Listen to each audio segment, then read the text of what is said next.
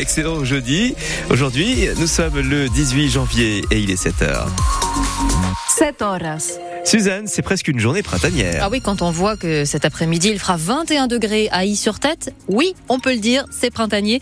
19 à Prades, 18 à Perpignan, 15 en Salanque, avec un grand soleil et une tramontane assez forte ce soir sur une bonne partie du département. Et puis dans un quart d'heure, Simon, Pôle emploi au musée de Serré. Oui, depuis plusieurs années en Val-Espire, Pôle emploi emmène des gens au chômage, au musée, moyen pour les demandeurs d'emploi de retrouver confiance en eux. C'est dans l'écho d'ici, c'est à 7h15 sur France Bleu.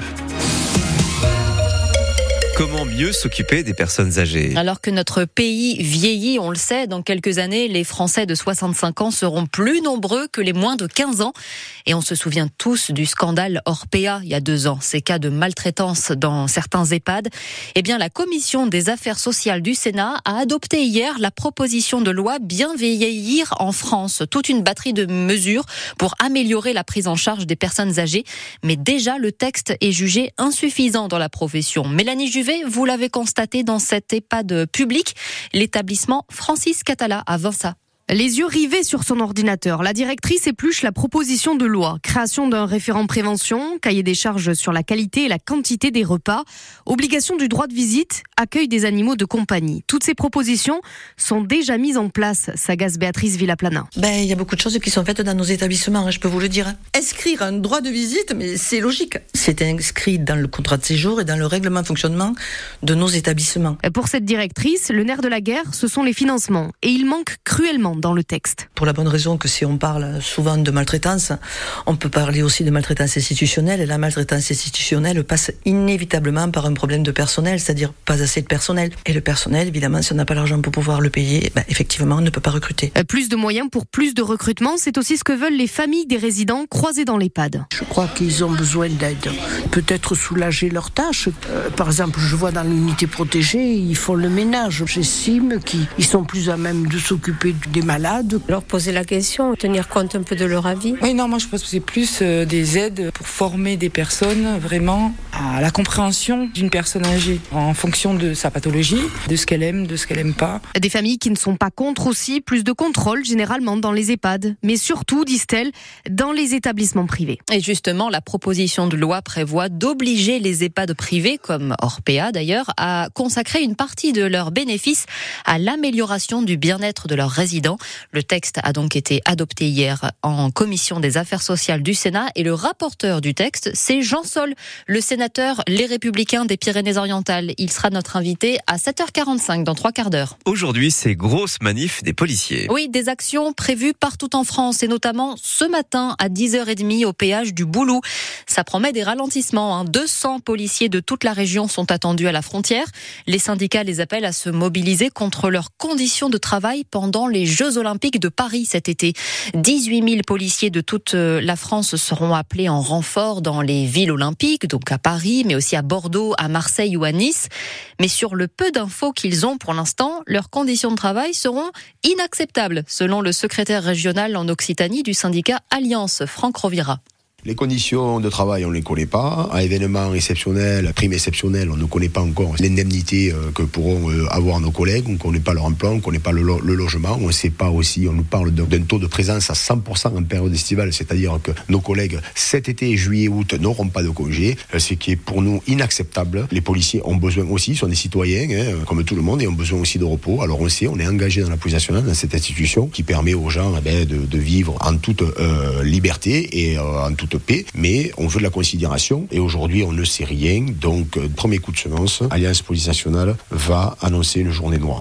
Jeudi noir donc dans toute la France aujourd'hui avec ce rassemblement régional au péage du Boulou à partir de 10h30. Le conseil départemental des PO pas assez attractif pour les salariés, c'est ce que dénoncent les syndicats qui se sont rassemblés hier devant les locaux du département à Perpignan. Selon eux, il manque 330 salariés titulaires au département, au service insertion, au service des routes, dans tous les services visiblement. Les salaires ne sont pas assez attractifs donc selon les syndicats. Le conseil conseil départemental dénonce des chiffres mensongers. Si votre enfant est scolarisé à l'école d'Alembert à Perpignan, il portera bientôt un uniforme. Le groupe scolaire, avec sa maternelle et ses deux écoles primaires, quartier Saint-Assiscle, le groupe scolaire d'Alembert fait officiellement partie de la centaine d'établissements en France qui expérimenteront la tenue unique à l'école, comme c'est voulu par le gouvernement. Le choix de cette tenue est encore en discussion. En Seine-Saint-Denis, un adolescent de 14 ans est mort hier soir, poignardé sur un quai de métro. Ça s'est passé pendant une bagarre. L'enquête est en cours, mais pour l'instant, aucune interpellation. Et puis des images dignes d'un film d'horreur en Mayenne. C'est ce que dénonce l'association L214 qui publie de nouvelles vidéos dans un abattoir, cette fois à Cran, dans le sud Mayenne. Les vidéos montrent des vaches, des moutons ou des bœufs en train de se faire tuer alors qu'ils sont encore conscients. L214 a porté plainte. Il est 7h05 sur France Bleu Roussillon. Devenir français pour être élu de la nation. Oui, c'est le rêve de Thomas, un restaurateur de Perpignan, italien d'origine, mais qui vient d'être naturalisé français. La cérémonie avait lieu hier à la préfecture.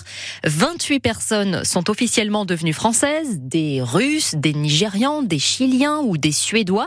Et puis Thomas, donc d'origine italienne, lui rêvait de devenir français pour un jour se présenter à des élections. Un grand jour, que du bonheur. On a remis le dossier de la citoyenneté, donc euh, comme quoi vous êtes bienvenue dans la maison et vous faites partie de la nation. Je me sens français depuis le jour où j'ai mis les pieds. Ça fait 12 ans en arrière. Et je suis fier de l'être, je suis fier d'être français. Ça va changer le fait que je suis 100% français et j'ai le droit de me présenter en tant que tout français aux élections nationales et euh, locales. En tant que maire, adjoint du maire, en tant que euh, au niveau national, en tant que député, en tant que voilà. Bon, on verra, il faut étudier un peu le projet et après euh, se présenter comme ça, on se présente en bonne et due forme. Oui, pourquoi pas. 28 personnes ont donc été naturalisées françaises hier à Perpignan. Les handballeurs français ont rendez-vous contre la Croatie ce soir à 18h, début du tour principal de l'Euro de hand en Allemagne. Et puis notre émission 100% Dragon ce soir sur France Bleu Roussillon. Le capitaine sera notre invité Benjamin Garcia à partir de 18h avec euh, l'entraîneur Thomas Bosque. Les rugbymen catalans sont toujours en stage hein, près de Figueres. La Super League reprend dans un peu plus d'un mois.